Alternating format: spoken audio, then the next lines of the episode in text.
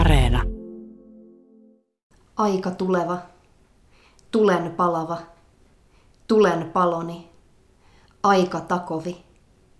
Nouse huivi harteillesi, nouse askel edellesi, mielen valta vallan alta juokset hankeen pakkasella. Paljain jaloin kannatella, rinta rienast rottingilla, suuri silta kyllä palaa, kun sen polttaa kunnolla. Vapausyön antama, vuoren aika langeta, itse olet tästäkin sun kasvot yli kantava.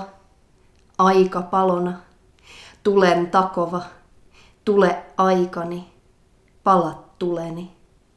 Aika palona tulen takova, tule aikani, palat tuleni. Aika palona tulen takova, tule aikani, palat tuleni. Aika tuleva, tulen palava, tulen paloni. Aika takovi, aika palona tulen takova, tule aikani, palat tuleni. Siltä kuulostaa Nihkee akka, eli Jonna Nummela.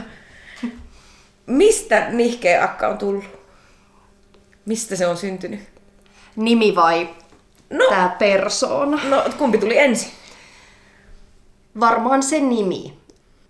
Ihan se, mistä mä oon sen alun pitäen saanut, niin Helsingin Herttoniemen metroasemalla, kun kieltäydyin tuntemattoman miehen lähentelyyrityksestä, niin sain kuulla olevani nihkeä akka. Mä oon myös kuullut olevani hankalaa ja Vastarannan kiiski olisi yhtä hyvin voinut olla mun lavanimi, jos lähdetään sille linjalle. Ähm, se on jotain, mitä on saanut kuulla hyvin nuoresta pitäen, kun ilmaisee mielipiteensä, niin on vastahankaan ja aiheuttaa muille ihmisille epämiellyttäviä oloja. Niin kun mä rupesin kirjoittamaan runoja, niin mä tajusin, että, tajusin jopa itse siinä vaiheessa, että nämä on just niitä tekstejä, mitkä aihe tulee aiheuttamaan ihmisille ajattelemisen aihetta, mutta myös ehkä kiusaantuneita, vaikeita tunteita. Niin ehkä se mun nimi oli semmoinen oma sisältövaroitus, että kun nähdään tommonen nimi, niin ehkä osataan odottaa jo jotakin. Minkälainen nihkeä akka on niin kuin tyyppinä? Nihkeä akka on ehkä paljon niitä asioita, joista mua on vaikka lapsesta asti kehuttu. Huumorintajuinen, reipas, ulospäin suuntautunut. Mutta sitten myös ehkä niitä asioita, mistä on kritisoitu, että just vaikea, äänekäs, paljon mielipiteitä, vähän häpeilemätön.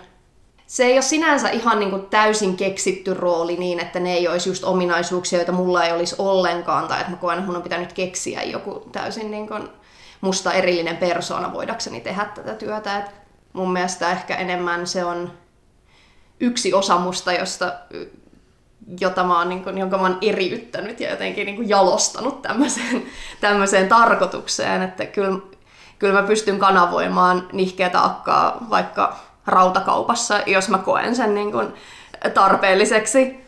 Kuinka paljon sit niin kuin se eroaa Jonna Nummelasta? Ah! Tää meneekin nyt. Tota, sun pitää kysyä mun terapeutilta. Tota. Se, um, se eroaa jonkin verran.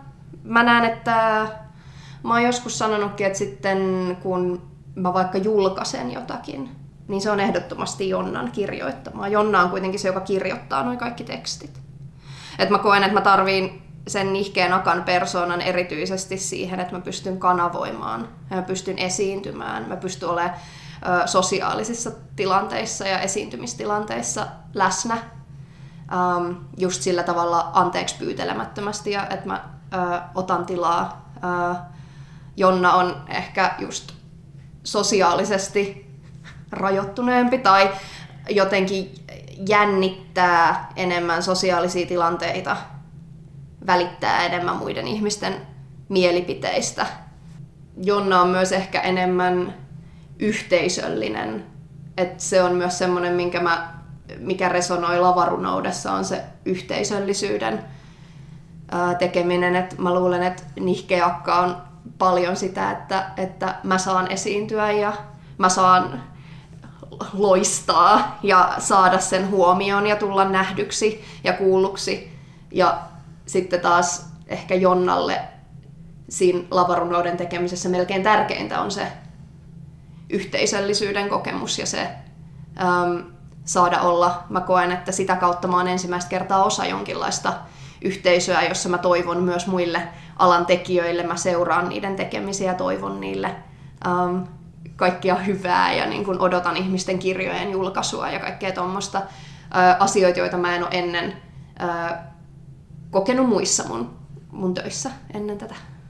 Lavarunous on niin kuin varmaan aika paljon vaihtoehtokulttuuria ja semmoista underground-menoa, mutta muutama kuukausi sitten Joe Bidenin virkaanastujaisissa nähtiin Amanda Gorman, joka on nuori lavarunoilija, niin tästä tuli sitten ehkä vähän semmoinen näkyvämpi juttu. Mikä oli sun fiilis, kun sä näit sen tai kuulit siitä? Ei niin yllättynyt. Siis äh, iloinen siitä, että, että se äh, tila on annettu ja otettu. Mutta myös mä koen, että mitä muuta se olisi voinut tässä tilanteessa olla kuin runoutta. Mun mielestä runous on just se muoto, joka tämmöisissä epävarmoissa, jopa ahdistavissa ajoissa, joissa on paljon muutosta, niin runous on niin salliva muoto, se syö tosi paljon sisäänsä, ähm, niin että sä pystyt melkein sanomaan mitä tahansa ähm, ja kutsua sitä runoudeksi, ja se antaa semmoista ilmaisuvapautta, mitä, mitä moni muu taiteenlaji ei, ei salli. Ja sitten kun siihen yhdistää vielä tuon lavarunouden ja mahdollisuuden esiintyä ja sen runoilijan, joka tulee omana itsenään omasta, omasta taustastaan puhumaan omia sanojaan. Ja hän niin kuin mustana afroamerikkalaisena nuorena naisena tuommoisessa tilassa, niin se oli mun mielestä enemmänkin, no mutta ilman muuta. Ja totta kai sitten on ollut ilo huomata, että se on herättänyt sitä keskustelua. Mä oon sanonut ennenkin jossain haastattelussa, että mulle lavarunous on yhteiskunnan ovien potkimista sisään. Ja se on edelleen mulle se, niin kun, mistä mä ajattelen, että minkä takia mä kirjoitan ja esiinnyn, on sitä, että mä saisin paitsi itse tulla näkyvämmäksi, niin äm, tuoda näkyvyyttä tiettyihin asioihin ja aiheisiin. Lavarunoilija Nihkee akka eli Jonna Nummela, miten susta tuli lavarunoilija? Se tapahtui ehkä siinä vaiheessa mun äm, taiteellista uraa, että mä olin pienessä umpikujassa ja ehkä koin, että mä olin jo vähän kokeillut kaikkea, ja se alkoi olla vähän siinä, että siirrynkö mä täysin tästä niin kun sivuun. Mulla oli se kova niin kun sanomisen ja tekemisen tarve, mutta mä en ollut löytänyt sitä, sitä, med, sitä mediumia, sitä, sitä lajia, johon niin kun mä koin, että mä mahtuisin. Ja sitten ehkä, niin kuin sanoin tuossa aikaisemminkin, niin mä olin ehkä tiedostamatta niin myös etsinyt sitä yhteisöä. Mä olin tehnyt hyvin, hyvin kauan niin kun töitä yksin. Kirjoittanut, näytellyt, tehnyt stand-upia, tehnyt clowneeriaa, tehnyt burleskia. Ja se oli mennyt niin kuin jo semmoiseen, ö, semmoiseen tilanteeseen, missä mä sekoittelin jotenkin hieman epätoivoisesti näitä kaikkia elementtejä, toivoen, että mä löytäisin ö, jonkun semmoisen muodon, mikä puhuttelisi yleisöä. Ja mä jossain vaiheessa tajusin, että mä olin mennyt jo tosi kauas siitä, että se ei puhutellut enää mua itseäni. Se ei mene niin. Se tuli todettua siinä vaiheessa, kun mä tosiaan tein tämmöistä lontoolaisen pubin yläkerrassa tämmöistä mykkää, äh, mykkää klouni burleski kabareeta yksin. Ja siellä yleisössä oli kaksi ihmistä. Ja se oli niinku semmoinen hetki, että kun mä seisoin siellä lavalla semmoiset jättimäiset nelimetriset siivet selässä ja korkkarit jalassa, ja tajusin, että mä, mä inhoon tätä. Mä inhoon kaikkea tässä. Öm, niin jotenkin niin kuin si- siinä hetkessä mä olin silleen, että tästä, tää ei niin kuin, ei mulle ei enää, mulle ei ole mitään annettavaa taiteelle, eikä taiteella ole mitään annettavaa mulle. Um, no sit tapahtui kaikenlaista, mä muutin Suomeen um, ja menin yliopistoon opiskelemaan, tein maisteria sukupuolen tutkimuksesta.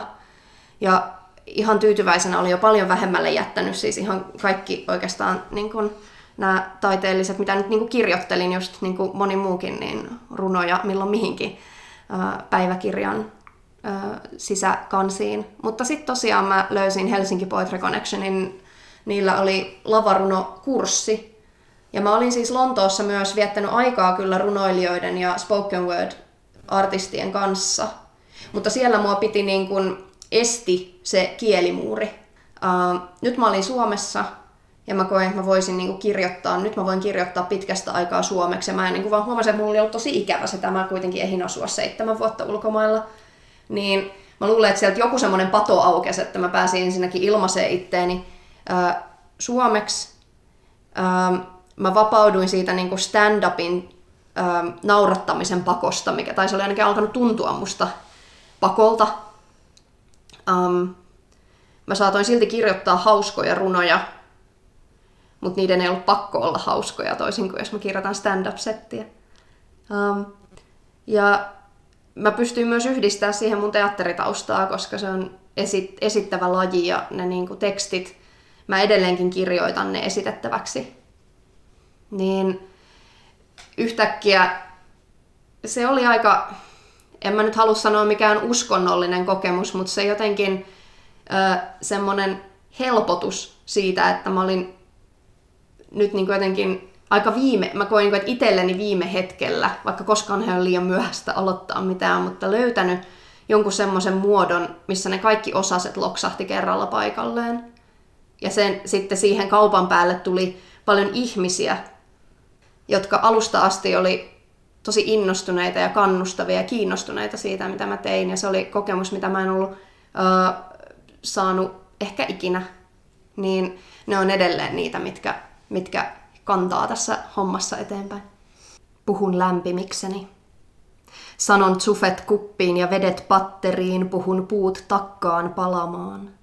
Puhun itseni villapaitoihin hyytävinä hetkinä alas parvekkeen kaiteelta. Puhun reseptit lääkärin jatkoajalta. Puhun pystyyn omia aitoja, rajoja. Menen pakosta niidenkin yli kielen kannoilla. Puhun lämpimikseni sanoja, joissa on tekokuitua. Puhun itseni perille, terveemmäksi ja tankille. Puhun tyhjiin penkkeihin, äänettömiin saleihin. Vaikeneminen on kultaa, jos on varaa olla hiljaa. Puhun lämpimikseni ja paleltaa. Oltu enemmän tai vähemmän koronan kynsissä ja, ja varsinkin kulttuuriala ja tapahtuma-ala on ottanut aikamoista osumaa. Ja sinä kuulut ilmeisesti siihen iloiseen joukkoon, joka on tällä hetkellä työttömiä kulttuurin tekijöitä, niin lavarunoilija Nihkee Akka eli Jonna Nummela. Miten menee niin kuin nyt? Miten menee noin niin kuin omasta mielestä? Mähän on oikeasti tosi onnellisessa asemassa tällä hetkellä. Että mä oon saanut apurahan, jonka avulla mä pystyn työskentelemään seuraavat puoli vuotta. Um, että se, mut kyllähän tässä on niin kun semmonen, mun mielestä olisi aika todella laajalla, laajalla rintamalla herätä tajuamaan se, että eletään semmoista taidetyön, paitsi taloudellista, niin myös henkistä loma-aikaa. Et nyt aletaan olla, niin kun, tää ei tule päättymään siihen, kun, kun, kun tää pandemia päättyy, vaan täällä on tosi pitkät seuraukset.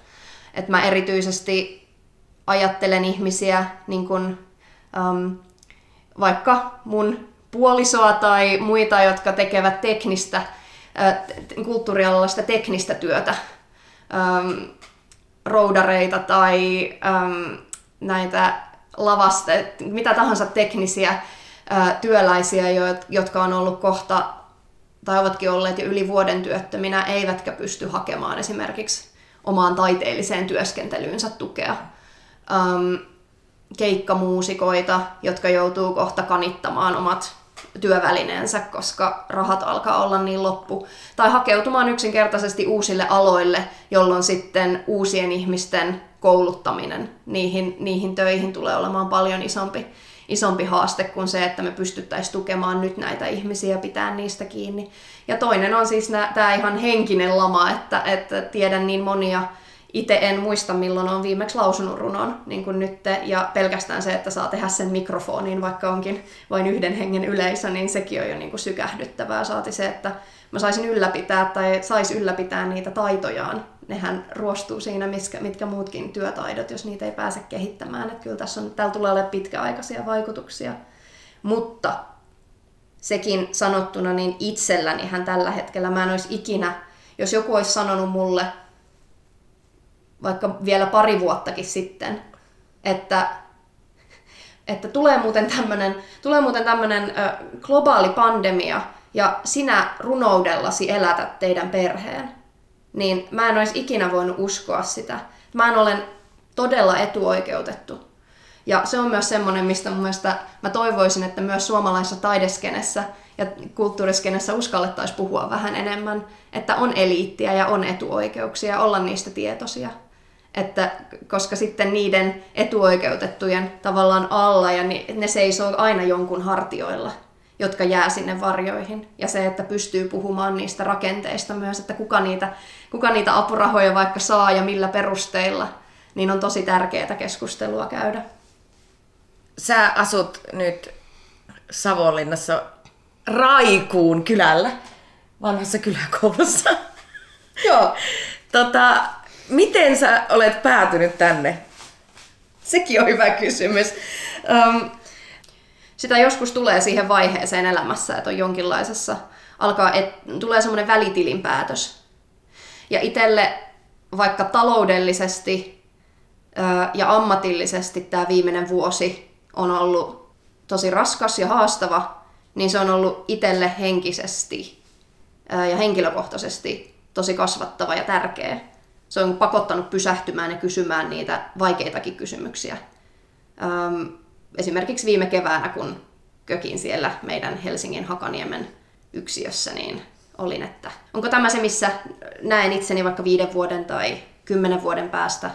Mä yhtäkkiä koin, että se, tai yhtäkkiä, mutta se niin kuin semmoinen sisällä kasvanut halu luoda etäisyyttä niin kuin itsensä ja ehkä semmoisen toksiseksi muuttuneen työmaailman väliin tuntuu yhtäkkiä todella tärkeältä.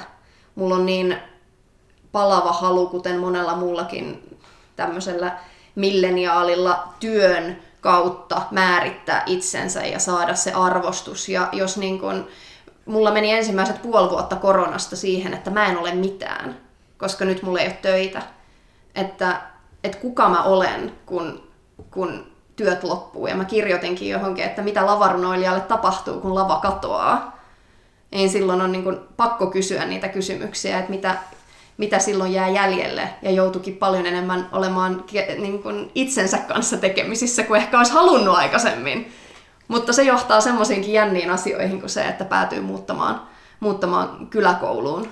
Ja alkaa remontoimaan sitä ja tilaamaan syreeniaitaa, koska, koska joskus se tuntuu tärkeämmältä. Um, et yhtäkkiä sitä löytääkin elämästä todella uusia syvyyksiä ja merkityksiä.